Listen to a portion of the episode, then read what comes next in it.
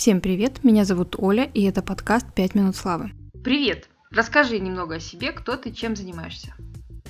Привет, я Гудкова Анастасия, практикующий психолог, клинический психолог, сертифицированный гештальт-терапевт, ну и просто вроде неплохой человек. Ага, это точно. Как проходит твой карантин? А он как-то на удивление спокойно проходит. То есть ну, для меня существенно мало что поменялось. А, я иногда работала из дома, так по-прежнему работаю из дома. Я не самый большой экстраверт в мире, то есть я не оказалась лишена тусовок. Единственное, что меня смущает, что нет возможности ходить по прогулке.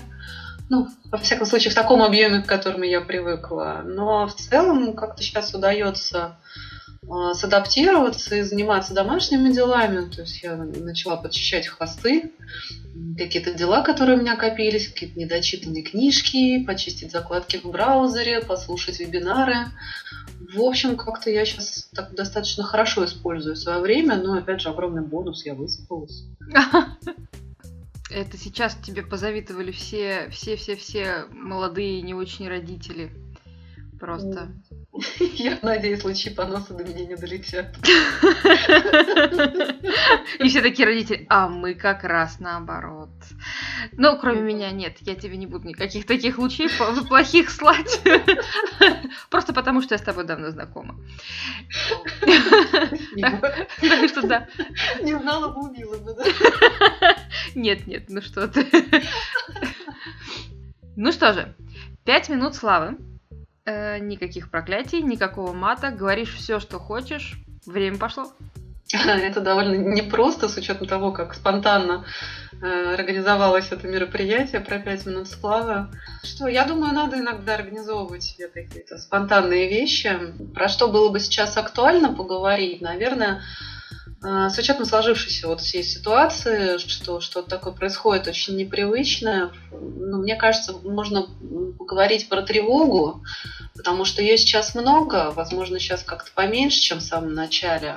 А, но там, собственной работе с клиентами, с родственниками, с друзьями я замечаю, как люди по-разному реагируют на происходящее. Но объединяет всех это как раз тревога в разной степени выраженности. У кого-то она зашкаливает, кому-то полегче, кто-то там, как я, может быть, лучше адаптируется к условиям таким. Но я не была бы психологом, если бы ничего не посоветовала полезного в плане того, как справиться с тревогой. Все-таки работа связана с, помощью людям, и, видимо, это же желание такое трудное, искоренимое. Вот, поэтому э, я бы сказала несколько слов про тревогу. Во-первых, что это нормальное чувство, нормальное состояние. Э, оно всегда сопровождает человека, когда а, ну, когда мы попадаем в условия непривычные, когда что-то очень быстро поменялось, мы не успели сориентироваться и понять, что произошло. И тревога носит такой ориентировочный характер. Это некоторая аккумуляция нашей энергии, когда мы там растопыриваем уши, раскрываем пошире глаза, Мышцы напряжены, гормональная система выбрасывает кучу всяких прекрасных гормонов в кровь, чтобы мы в любой момент, если вдруг опасность, могли там сорваться и побежать. Другой вопрос, что в условиях городской жизни сорваться куда-то, побежать у нас сейчас не получается. Более того, мы ограничены сейчас собственными домами, квартирами. И бывает так, что эту тревогу, вот эту энергию негде разместить. И было бы полезно, во-первых, ее осознать, что да, сейчас похоже, что-то такое происходит, с чем я ну, должен, к чему я должен адаптироваться, с чем я должен справиться. И важно попробовать предпринять меры, которые находятся в зоне доступа. Ну, мы не можем отменить карантин, мы не можем сделать кучу разных вещей, которые могли раньше. Хорошо бы тогда, чтобы не сильно этого пугаться, сосредоточиться на том, а что сейчас остается там в зоне моего внимания. Очень хорошо э, этот феномен написан э, в книжке Виктора Франкла, это эссенциальный психотерапевт, э, психолог в концлагере где ужасающие условия для того, чтобы выжить. Автор делал какие-то ну, довольно интересные, в то же время простые вещи. Э, из разряда я принял решение, не знаю, почистить зубы, понятно, что там не было пасты или щетки, ну хотя бы поковырять палочку, но я принял это решение, я это сделал. А у нас сейчас условия гораздо лучше, в отличие от концлагеря, да, есть ограничения передвижения, но точно мы что-то можем делать дома. Самое основное, это когда тревога нахлобучивают сильно, это дышать, обращать внимание на свое тело, обуючиваться, то есть устраивать себе какие-то удобные места для, там, не знаю, гнездо для просмотра фильма, делать себе просмотр, ну, какую-то подборку фильмов, разбирать, может быть, старые завалы, наводить уют дома, на это очень сложно, может быть, переключиться. Если прям совсем сложно, хорошо подышать. Прям вот замечать, как я сейчас дышу. Более длинный выдох успокаивает нервную систему. Поэтому можно попробовать дышать через нос, когда короткий вдох и более длинный выдох замечать предметы вокруг себя, там, замечать разные текстуры, подключать все свои органы чувств, там, делать себе красивый завтрак, вот прям яркий, трогать какие-то мягкие пледы. Ну, вот это самого-самого простого. И на что тоже можно опираться, это на то, что ситуация конечна. И тревога тоже конечная. Вся эта ситуация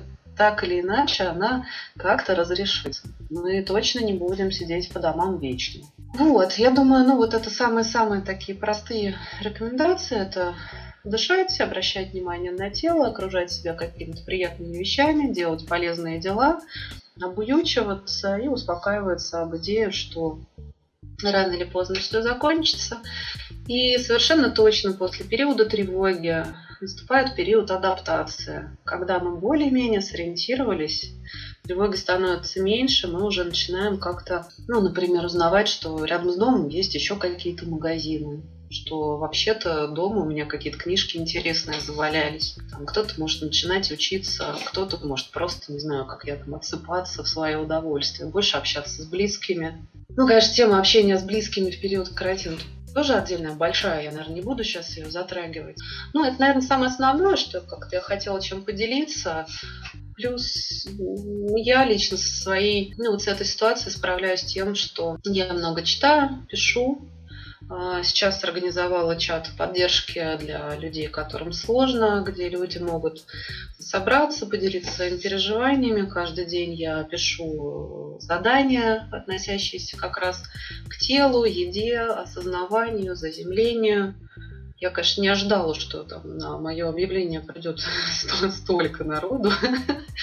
Вот. Проект для меня новый, я его попробовала на бесплатных началах, просто поскольку мне интересен новый формат. Но, конечно, поднимаются многие темы, которые хорошо решать именно в личной терапии, потому что часто затрагиваются наши глубинные страхи, наши какие-то семейные истории, старые травмы, которые могут сейчас актуализироваться, там, у психологов называется ретравматизация. Вот, и это, конечно, такая задача не для чатика из 100 статье для такой глубокой индивидуальной проработки. Вот, поэтому, если вам сильно тревожно, плохо, и вы не можете с этим справиться, сейчас очень много психологов, и я, и мои коллеги, сейчас много кто делает скидки на свои услуги, вполне можно обращаться за поддержкой там, не взваливая груз переживаний на близких.